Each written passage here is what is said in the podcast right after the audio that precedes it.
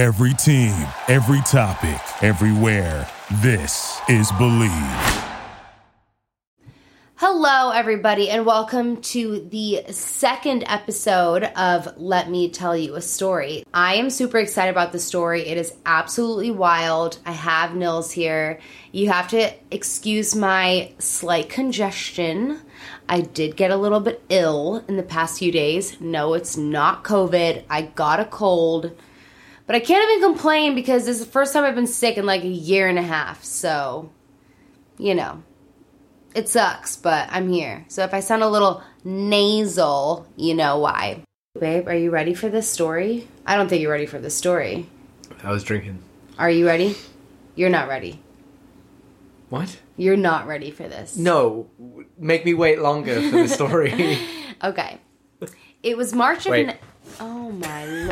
Are you kidding? What are you doing? I forgot the most important thing. Your jewel. Okay. It was March of 1977 when Charles C. Morgan disappeared. His absence wouldn't last long, but when he reappeared three days later, his account of what transpired over the 72 hours he had been gone would ultimately be just the beginning of quite possibly the most bizarre case I have ever come across. Let me tell you a story about a mysterious kidnapping with ties to both the federal government and the mafia, and one man who just may have gotten in way over his head, eventually paying the ultimate price. I like it. Good era. Good 77. era? Yeah, it's a real good era. I thought this was going to be about aliens for some reason. No, but I kind of did set it up that way. At the time of his disappearance, Charles C. Morgan was 39 years old, living in Phoenix with his wife Ruth. Mm. Phoenix. with his wife Ruth and their daughters. He was a very successful businessman and the president of his own escrow agency. So let's talk about real estate in 1970s Arizona, shall we? Yeah, can you tell me what escrow is? Okay, let me get there because I literally made a point of mentioning how I don't really understand escrow. It was during the decade of peace, love, and flower power that the mafia discovered that Arizona was the perfect place to do some good old fashioned money laundering. Oh. Because Arizona had a law that was quite honestly basically made for racketeers. The law allowed literally anyone to buy up land through blind trust accounts, which would result in the buyer's anonymity. So the mafia were like, all right, cool, let's just launder all this money through these blind trust accounts and nobody will ever know that it's us. And that's exactly what they did In Phoenix. in Phoenix. And obviously, when you're dealing with real estate, you're gonna need a pretty damn good escrow agent. Enter Charles C. Morgan. According to the Unsolved Mysteries episode on this case, Charles did do escrow work for at least one mafia family. The show also suspected that he had aided in the purchases of gold bullion, bullion, bullion, bullion, bullion. Bu- bullion? I don't know Bullion. bullion. That doesn't sound right. and platinum, which the mafia deemed an even easier way to launder money. Because in reality, there was no gold or platinum being purchased at all. The buyer's money would just move through escrow agencies until it became legitimized. Isn't there always like a trail? There is a paper trail, but there is no gold or bullion. So if you meet someone who's willing to do crooked work for you, they're going to legitimize that purchase, even though there is actually no gold or platinum at all. Honestly, it almost sounds too easy. Like you said, it doesn't make a lot of sense as to how the whole trail works. I think it'd be way more complicating to launder money in 2021 than it was to launder money in the 70s. I don't know. Cryptocurrency, dark web. I don't know. QAnon. There was literally a law that was like anyone can buy land here, and that should have been obvious when a bunch of like gang type activities started happening. They should have known that they had literally attracted the mafia. Yeah, but you know, maybe they thought it would lead to a casino boom. Either they had to have known and they didn't care because they were ca- they cared they're about, like, we're Arizona, everyone, Right. no one cares. or they messed up and it was too late. But I did read a bunch of reports that said that at one point there were like 500 racketeers in the Tucson area alone because everybody just started setting up shop there. They were like, "Oh, this is perfect. They made this law for us. Let's go." Yeah, we like the dry heat. It's good for our bones. yeah, exactly. This is the part where I was going to talk about escrow. Because in reality, I always feel so dumb when I talk about real estate because there's so many moving parts. I swear someone's explained this to me like four times. Somebody has explained this to me too, like 24 times. I just, my brain cannot grasp all of the moving parts in a real estate deal. I just don't think I care enough to grasp it. Well, I think I don't care enough about all the middle section. I do care about the House. the house, the end the I end part about, of yeah, it. the money and the house. and like searching for the house and then having the house. But like escrow, I for some reason escrow just goes over my head. I think they just you have to put some money in an escrow account, and then the person you're paying is looks at the account. It's like, oh, the money's in there, and they hold it, so it's real money in a real account. So the money's on the table. It's like, ooh, an ante in poker or whatever. You're like, I do have, the, I'm good for it. But I guess like all the moving parts of a real estate deal could honestly explain why the complexity of real estate coupled with this Arizona law that honestly is dumb AF and how that made it so easy for all these mafia bosses to get away with all these crimes because it really became like a big thing very very quickly. I did this whole deep dive into Arizona in the 1970s and basically the mafia had established Arizona as a narcotics pipeline just because of its location. So they were making a bunch of illegal money because of literally funneling all the narcotics, the drug trade. And then they're like, "All right, well we need to put this money somewhere." Hmm. in order to legitimize the money. So, because Arizona allows people to buy land, that illegal money is now in something and now it's good. It's insane. The whole thing is insane. Uh, sounds good. Yeah. Smart guys. So, Charles C. Morgan clearly got involved with some of these mafia families and he worked as an escrow agent. I read in, in an article that he definitely, it was like confirmed that he worked for at least one. Did he know? He knew. He was He knew what he was doing. Ah, sweet. He definitely knew there was money See, laundering going on. He's like, ignorance yeah. is bliss. And no article I read said that like he 100% was like, "Oh, I'm laundering money." But the, some of the comments he makes throughout this story kind of makes it obvious that he knew he was laundering money, or Okay. at least helping mafia people launder money. According to Charles's wife Ruth in that Unsolved Mysteries episode, Ruth said, "quote He told me the less the girls and you know, the better off you will be." Which I mean is so not Jesus at all. Christ. I'd be like, uh, okay, that's funny. Now tell me everything. Can you imagine if you said that to me? If I said that to you, If you said I wouldn't me- present it that way though. I'd be like, "Hey, babe, I want to tell you about my important escrow deal," and you'd be like, "Whatever, I don't care." What's escrow? right?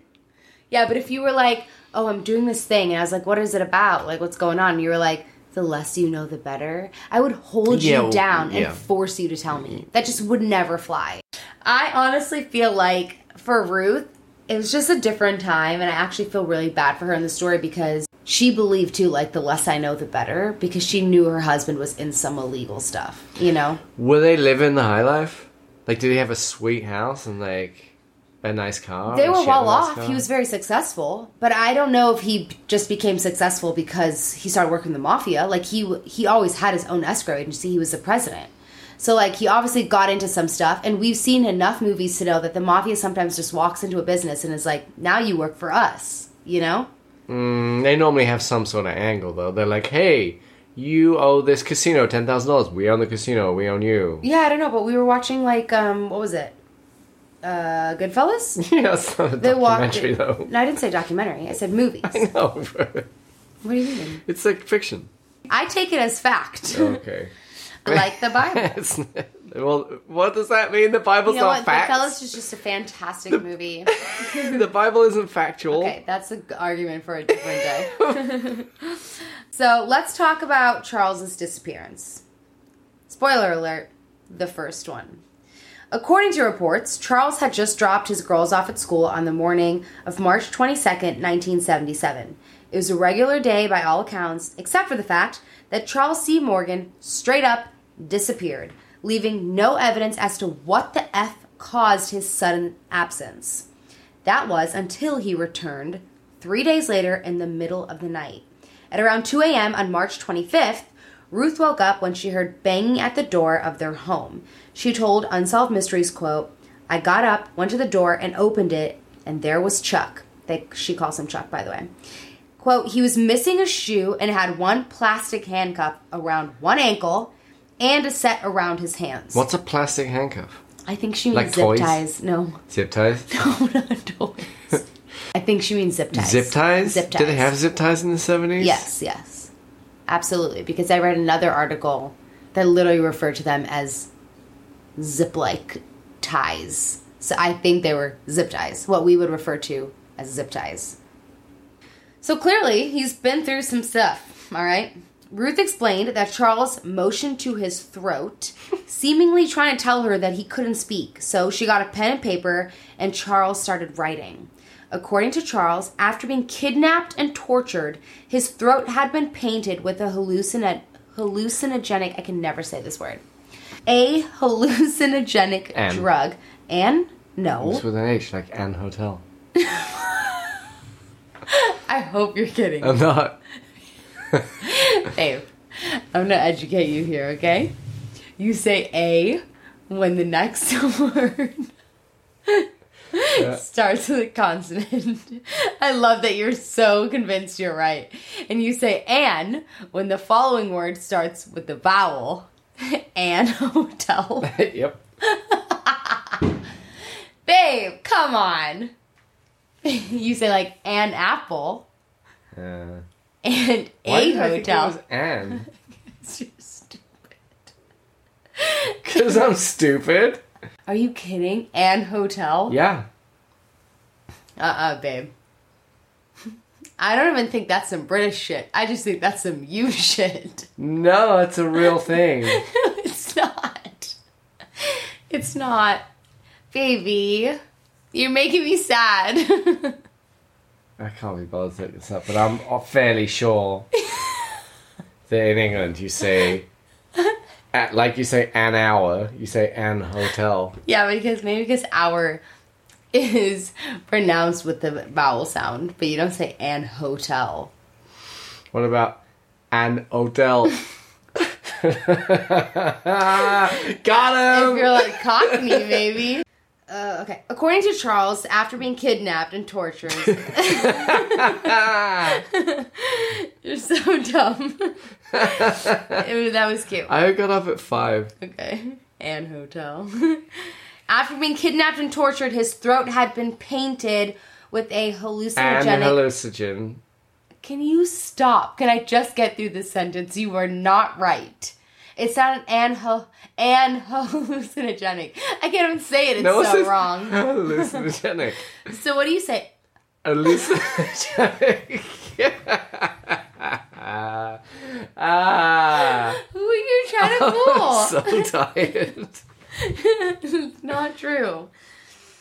According to Charles, after being kidnapped and tortured, his throat had been painted with a hallucinogenic drug that could potentially cause insanity or destroy his nervous system or kill him. It's a lot. It's a lot. Basically, what he means by painted, I read a couple of like Reddit comments and things like that because I like went into a serious deep dive on this case. And there are a couple of Reddit comments that pointed out when they say painted, they mean like holding it open and swabbing your throat so that you can't spit it out, you know? Sounds uh, slightly unbelievable. It does, but I don't think it is. Oh, okay. When Ruth heard this, or read it rather, she was like, all right, I'm calling the doctor. But Charles refused to alert anybody, including the authorities. Ruth explained, quote, he was adamant that that would be signing a death warrant for the entire family, end quote. So here's Ruth with her zip tied husband who clearly needs help, and she has no way to help him for fear of retaliation, which honestly is freaking terrifying. So Ruth ended up nursing her husband back to health while also pushing for more information. Charles ended up telling Ruth that his captors had taken his Treasury Department ID. And Ruth was like, uh, I'm sorry. Wait, what? Since when do you work for the Treasury Department? and Charles was like, He was tripping. except not. Charles was like, Well, you see, I've been an agent for like two or three years. So this is where things get really interesting because it appears that Charles had his toes in shady dealings with the mafia, working as an escrow agent and doing the fake gold and platinum purchases. But here he was telling his wife that he'd also been employed as an agent for the US Treasury for two to three years. So whose side was Charles really on? And most importantly, who kidnapped him? According to Ruth, Charles never named his captors, but the entire ordeal sent him into absolute paranoia. Yeah, it would. Because, duh. yeah. Yeah. From then on, Charles took zero chances when it came to his safety, and more importantly, the safety of his family. He wouldn't allow anyone else besides him to drive his daughters to and from school. Some news reports state that he'd barely even let them go outside. It seems that he knew that what had happened to him was not over, and he was determined to keep his wife and his daughters out of it.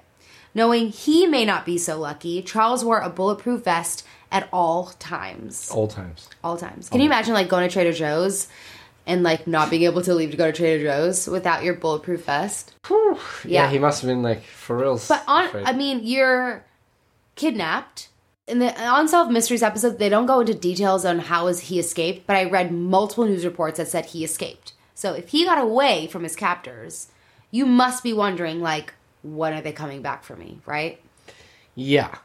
Unfortunately, none of these extra precautions could prevent the inevitable. Charles had a target on his back. So, just two months after he had first shown up, zip tied and handcuffed with a harrowing story to tell, Charles C. Morgan once again disappeared. Okay. What was he thinking? Like, I think if I was in some, like, questionable shit, and then maybe I was a secret treasury agent, like, by the way, who knew that that's a thing? Like, nobody. Uh, and then you got kidnapped and you escaped. Wouldn't you move?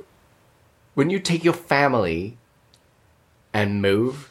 Well, if you are working for the Treasury Department as an agent, that means you are working against financial crimes. So you would maybe think that you are protected in some way. I feel like if he was an FBI informant and they were working a Treasury case, yes. But if he's a secret agent for the Treasury Department, I feel like he's just like crunching some numbers and shit. Mm, well, you're asking good questions, but this will all be answered. Okay. Days quickly turned into a week with no clue as to what happened to Charles once again. On day nine, the first clue would come in the form of an ominous phone call. An unidentified woman called the Morgan household. When Ruth answered the phone, the mystery woman said, quote, Chuck is all right. Ecclesiastes 12, 1 through 8. and then she hung up. Bi- Bible code. You gotta go look in the Bible. Uh, I did. So let me read you some of the Bible passages referenced by this creepy ass woman, okay? So this is just some of it. So it starts the verse 1. Remember your creator in the days of your youth before the days of trouble come. It goes on to say, Remember him before the silver cord is severed and the golden bowl is broken, before the pitcher is shattered at the spring and the wheel broken at the well. And the dust returns to the ground it came from, and the spirit returns to God who gave it. Meaningless! Meaningless! But is it? Isn't there some code? Says the teacher. Everything is meaningless. No, I wasn't saying meaningless. What the fuck? That's part of the verse. Wait, that's in the Bible? yeah. Meaningless exclamation point. Meaningless exclamation point says the teacher. Everything is meaningless. What? I know, like thanks lady, I totally get it now. Got it. Thanks. It makes so much sense. Bye.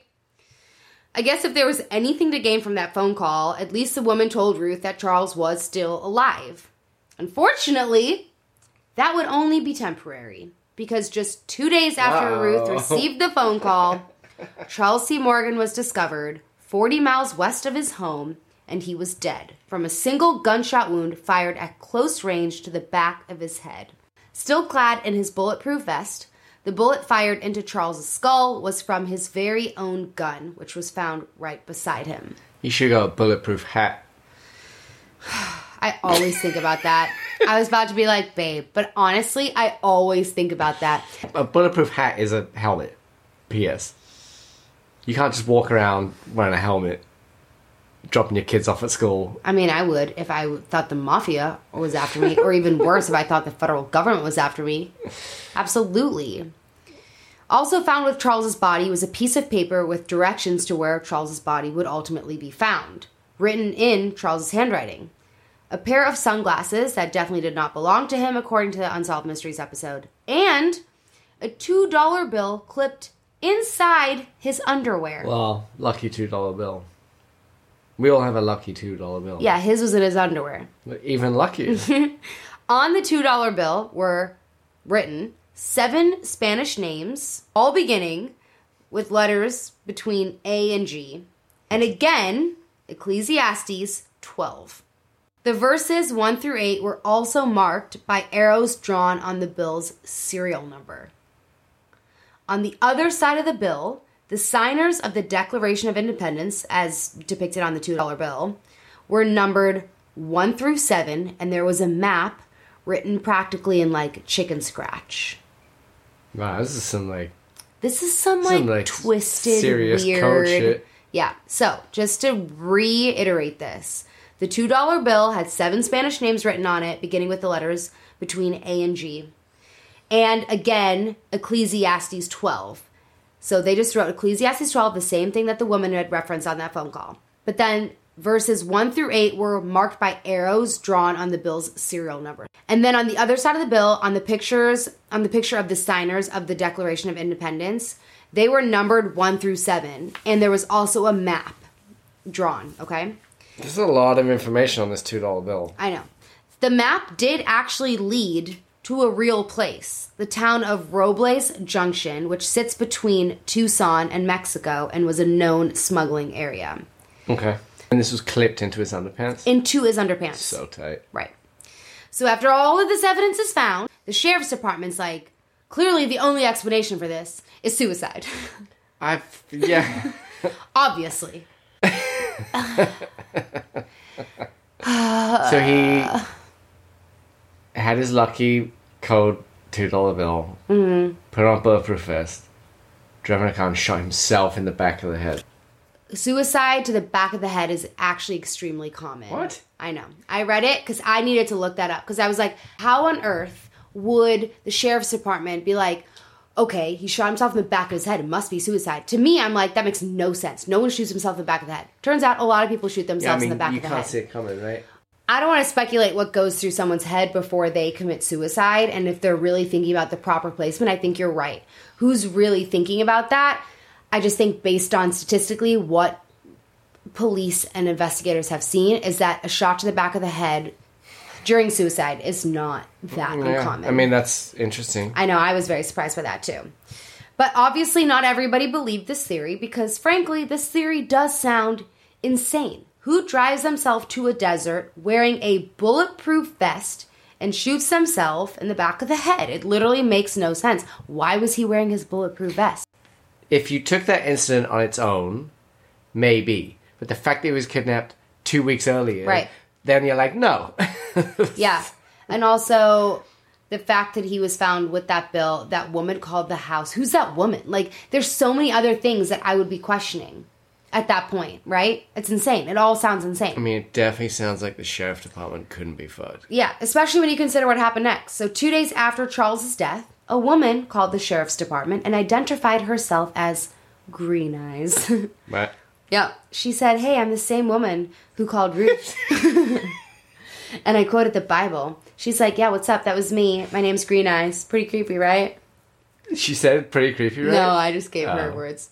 Uh, no, none of that is quoted. All right. um, don't at me. But yeah, no, she called the sheriff's department. Was like, "Hi, my name is Green Eyes. Also, I called Ruth. Did she tell you about it? That was me. Is this a quote, or are you making no, this I'm up? making this up too. According to Green Eyes, Charles had visited her at a local motel shortly after his disappearance. Oh, Charles. Charles told her that the mob had put a hit out on him and he planned on paying the hitman himself. Mm. According to Morbidology, the police did corroborate Green Eyes' account with CCTV footage, obviously capturing them both at a motel. But then nothing more came from this woman, which also sounds insane because I'd be like, okay, her name's Green Eyes, let's keep questioning her. You know, like, just who is this woman? She says her name's Green Eyes. She says that she talked to Ruth. She calls the sheriff. So She calls the sheriff's is this department. before or after the sheriff's department were like it's a suicide?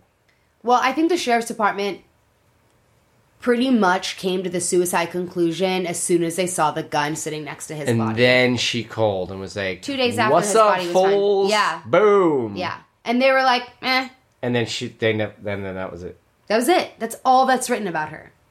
She loves that move of like just calling, saying something random, and then just disappearing. Like the creepiest calls ever. After his death, Morgan's own attorney confirmed that Charles had testified in a secret state investigation into the dealings of Tucson's Banco Internacional de Arizona. Dealings he knew of, apparently, but had played no part in. All right. Now, here are some other crazy things that happened. Morgan's impounded car was also broken into after his death, despite the fact that it was in police mm, possession. Mm-hmm. Police impound lots for vehicles and shit. I think they're just like big parking lots with a fence around them. You would think. Like I don't think it's that. You would think it wouldn't be that hard to break into, and then, but I mean, you'd also think there'd be a security guard on duty, right, all night. Yeah, but I don't know. It's the Ah, yeah. seventies, and perhaps the creepiest thing to happen after Charles's death happened to Ruth because God, poor Ruth. Two men showed up to her front door and claimed to be FBI agents. They then ransacked her house, mm. searching for God knows what, and mm. left. And Ruth was quoted multiple times saying that she has no effing clue who these men were. were ever. they were they FBI? She said that they opened their ID cards super fast, Did they have a warrant? acted nope, acted super weird, and asked to search the house. And then she said they absolutely ransacked it looking for something.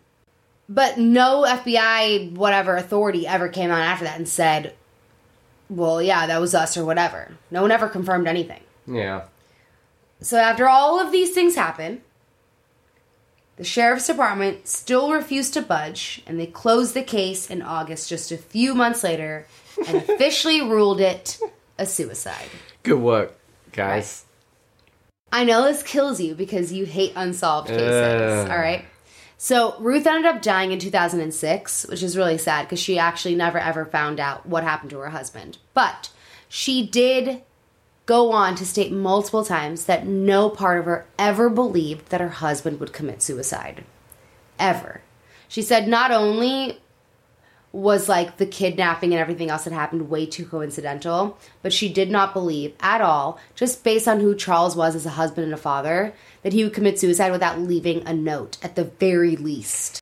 So obviously there is the suicide theory. There's a bunch of people that believe, and this is like coming from like Reddit and like all these forums that I read, that Charles simply snapped. Okay? Simply snapped and took his own life.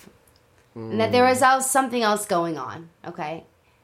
Okay. And sure, I just don't see how you could be known to have ties to the mafia, known to be an informant in a state case into land fraud, and not have that somehow tie into your death. Yeah, and also like as now I see what you were saying earlier, like why would you go around for two weeks with a bulletproof vest if you were going to commit suicide? Like Exactly. why protect yourself, Exactly. right? Exactly. Why are you saying exactly wrong? How am I saying it? Exactly. I'm sorry, is there no T in exactly? Sounds weird. It's how people always make fun of me for Honestly. saying. That's how people always make fun of me for saying perfectly. Ugh, yeah, Ha- say it? Perfectly. Yeah, well, you're forgetting a letter. Okay, why don't you grab your tissues? That's how you say it. Only to make you mad. Don't ever say that again. A tissue? Tissue.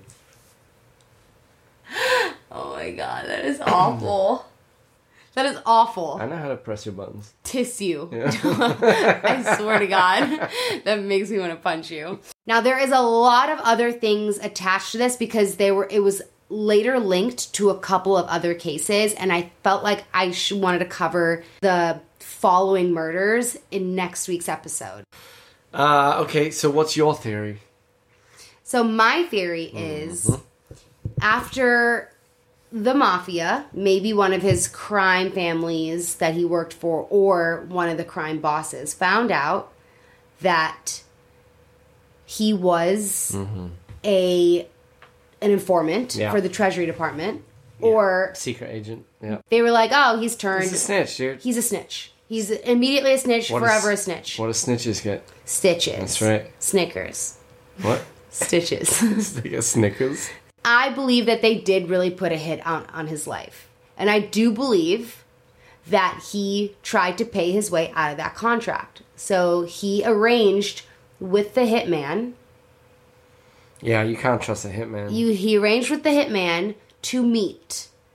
And the hitman went along with it and still ended up killing him. well, great for the hitman because he gets paid two ways, right? He gets paid by Charles, and then he gets paid for finishing his contract. Yeah. And as we learned in our first episode, you can't trust a hitman.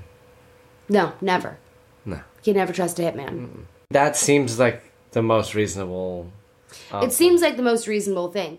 Obviously, I have listened to way too many stories where informants get killed. Mm-hmm. And you have to really question who's to blame. Because if you are an informant for the government, you should be protected. that is my belief. Yeah, but I also it's like a gray area, right? Because I think to do your job as an informant, you also have to be undercover and you have to be able to operate without having a security team or like the FBI on your ass, right? You have to be able to be believable to get the goods. Another part of my theory also makes me believe that the authorities were crooked. Because why did Charles not want to call the police? What did the local police or the Tucson police know, or what dealings were they involved in? And how did the mafia find out that he had flipped? Okay. I think he was playing both sides. Yeah.